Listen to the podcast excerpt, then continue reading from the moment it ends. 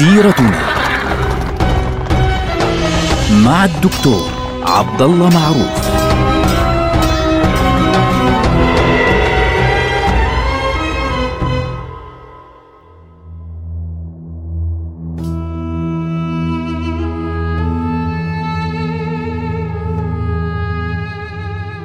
السلام عليكم ورحمة الله وبركاته. سيرتنا سيرة هذه الأمة التي بدأناها مع رسول الله صلى الله عليه وسلم. النبي صلى الله عليه وسلم نحن معه الآن نعيش في المدينة في ما بعد حجة الوداع. عاد النبي صلى الله عليه وسلم من حجة الوداع ليستأنف فعليا العمل. الآن بالنسبة له الاتجاه كله باتجاه الخطوة القادمة وهي أرض بيت المقدس. ولذلك جهز النبي صلى الله عليه وسلم جيشا بقيادة أسامة بن زيد بن حارثة رضي الله عنه وعن أبيه. طبعا بعث أسامة بن زيد النبي صلى الله عليه وسلم أرسله إلى منطقة محددة.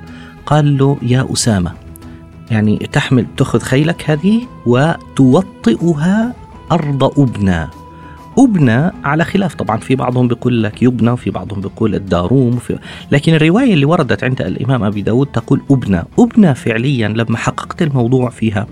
أظن أنها موجودة في البلقاء. البلقاء اللي هي يعني في الأردن اليوم وأتوقع أنها اليوم منطقة المزار القريبة من مؤتة اللي مدفون فيها الصحابة الشهداء الثلاثة الكبار اللي هم زيد بن حارثة وجعفر بن أبي طالب وعبد الله بن رواحة رضي الله عنهم جميعا وأرضاهم.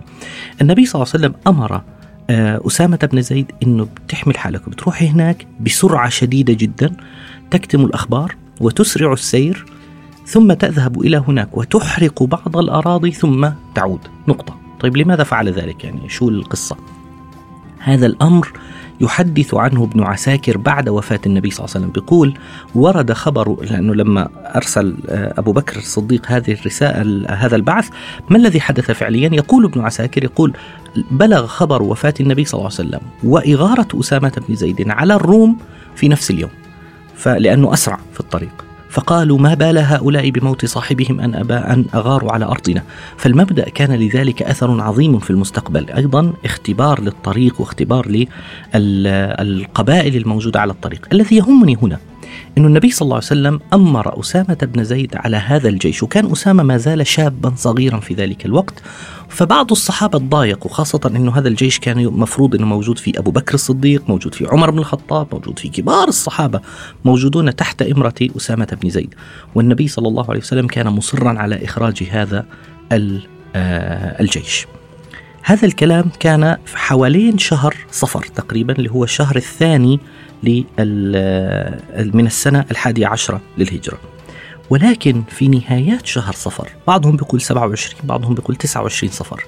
خرج النبي صلى الله عليه وسلم في ليلة ما آه، في تلك الليلة خرج إلى البقيع واستغفر لأهلها وسلم عليهم. طبعا حواليها كان النبي صلى الله عليه وسلم يودع فعليا الناس. يعني قبلها بعدة أيام لما النبي صلى الله عليه وسلم أرسل آه، معاذ بن جبل رضي الله عنه إلى اليمن قال له يا معاذ إنك لعلك لا تلقاني بعد عامك هذا ولعلك أن أن تمر وتزور قبري هنا كما قال أو كما قال النبي صلى الله عليه وسلم. فمعاذ بكى طبعا لذلك. وأيضا النبي صلى الله عليه وسلم يعني ذهب وزار شهداء أحد واستغفر لهم.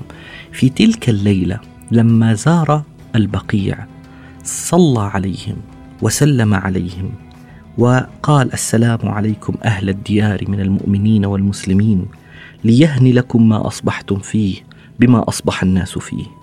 تقول بعض الرواية الروايات إنه قال أقبلت الفتن كقطع الليل المظلم. ثم بشرهم وقال إنا بكم لاحقون. وعاد إلى بيته. كانت تلك الليلة ليلة السيدة عائشة. فلما دخل النبي صلى الله عليه وسلم عند السيدة عائشة رضي الله عنها لقاها رابطة على راسها ربطة وبتقول ورأساه يعني راسها بيوجعها. فقال لها النبي صلى الله عليه وسلم بل أنا والله يا عائشة ورأساه فبدأ الألم مع النبي صلى الله عليه وسلم من رأسه. بدأ النبي صلى الله عليه وسلم يتألم ويزداد الألم. يوما بعد يوم بعد يوم بعد يوم يزداد الألم أكثر وأكثر وأكثر. بدأ الألم من الرأس ثم بدأ ينتشر في جسده الشريف صلى الله عليه وسلم لدرجة أنه صار النبي صلى الله عليه وسلم يربط على رأسه هذه العصابة حتى يشد على رأسه ويخرج ويتحرك هنا وهناك يذهب إلى الناس ويصلي بهم ثم يعود إلى بيته. وبدأت حركته تثقل مع الأيام يعني عدة أيام صارت الحركة تثقل ويتعب النبي صلى الله عليه وسلم عند الحركة. فقبل أسبوع واحد من وفاته عليه الصلاة والسلام يعني في بدايات شهر ربيع الأول النبي صلى الله عليه وسلم صار آه، الحركة بالنسبة له ثقيلة جدا. ومع ذلك كان كل يوم يروح عند واحدة من زوجاته بشكل طبيعي. عند واحدة من أزواجه اليوم دور فلانة اليوم دور فلانة اليوم دور فلانة. لذا لكن في مرحلة معينة تعب فجمع زوجاته وقال أين أنا غدا؟ يعني يا رسول الله أنت هناك. أين أنا غدا؟ عند هناك. وأين أنا غدا؟ يعني أين أنا هنا هنا هنا؟ بالترتيب. ففهمت أزواج النبي صلى الله عليه وسلم أنه بيسأل أين أنا غدا؟ لأنه يريد أن يطلب منهم إذنا في مسألة معينة. فقالت له جميع أزواجه كانوا الموجودات في ذلك الوقت تسعة. ما زالوا موجودات عند النبي صلى الله عليه وسلم. فقلنا له يا رسول الله كن حيث شئت. اختر أنت. ما ماذا تحب؟ إلى أين تحب أن آه، أن تكون؟ فقال النبي صلى الله عليه وسلم أتأذن لي أن أمرض عند عائشة. فأذن له جميعا. فانتقل النبي صلى الله عليه وسلم إلى بيت السيدة عائشة. كان معه الفضل ابن العباس رضي الله عنه وعلي بن أبي طالب رضي الله عنه وماسكين النبي صلى الله عليه وسلم وهو يعني بيركي عليهم ورجلاه تخطان على الأرض. يعني النبي صلى الله عليه وسلم بيحرك رجليه بصعوبة وجلس في حجرة السيدة عائشة. الآن شو معنى الحجرة؟ الحجرة غير البيت يا جماعة. الناس يظنون أنه لما نقول حجرة السيدة عائشة معناها داخل بيتها. لا الحجرة في ذلك الوقت اللي هي مثل الفناء الخارجي اللي مفتوح للهواء الطلق أو يعني بيكون في فقط بعض سعف النخيل مغطي تغطية جزئية. فالنبي صلى الله عليه وسلم يعني آخر فترة من حياته أقامها في تلك المنطقة مش داخل البيت المغلق داخل الغرفة. هذا معنى الحجرة على فكرة. فأقام النبي صلى الله عليه وسلم في بيت السيدة عائشة فكانت السيدة عائشة هي التي تمرض النبي صلى الله عليه وسلم. آه، تقرأ بالمعوذات تمسك يده الشريفة فتقرأ بالمعوذات والأدعية ثم تمسح على النبي صلى الله عليه وسلم بيده هو صلى الله عليه وسلم رجاء بركته. وبعد ذلك ازدادت الحرارة على النبي صلى الله عليه وسلم.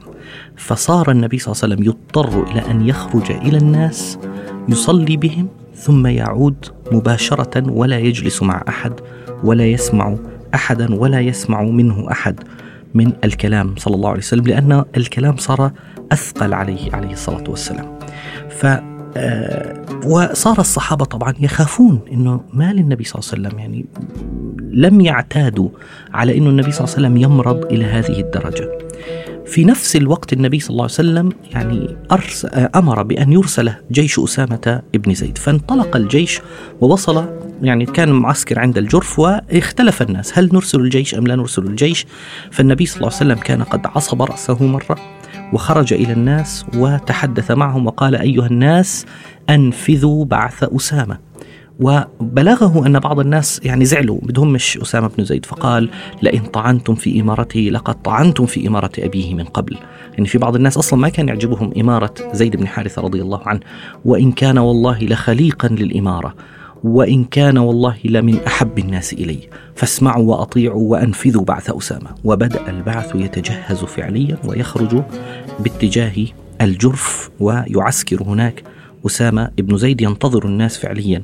وحتى أن أسامة بن زيد في آخر أيام النبي صلى الله عليه وسلم جاء إليه فالنبي صلى الله عليه وسلم صار يض يعني يرفع يده إلى السماء ويضعها على أسامة فعرف أسامة أن النبي صلى الله عليه وسلم يدعو له عليه الصلاة والسلام.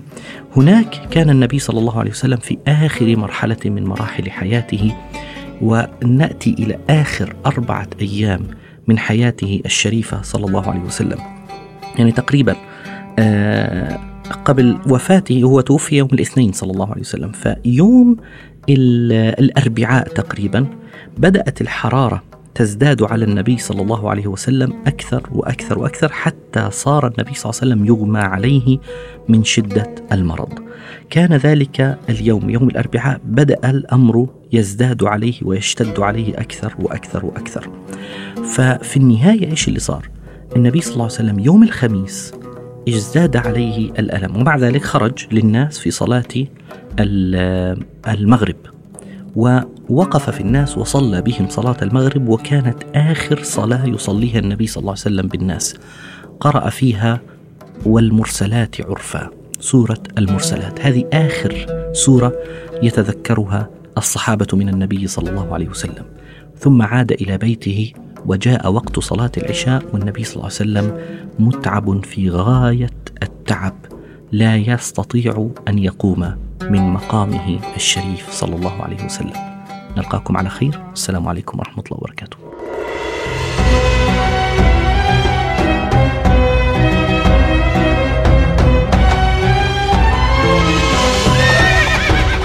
سيرتنا مع الدكتور عبد الله معروف.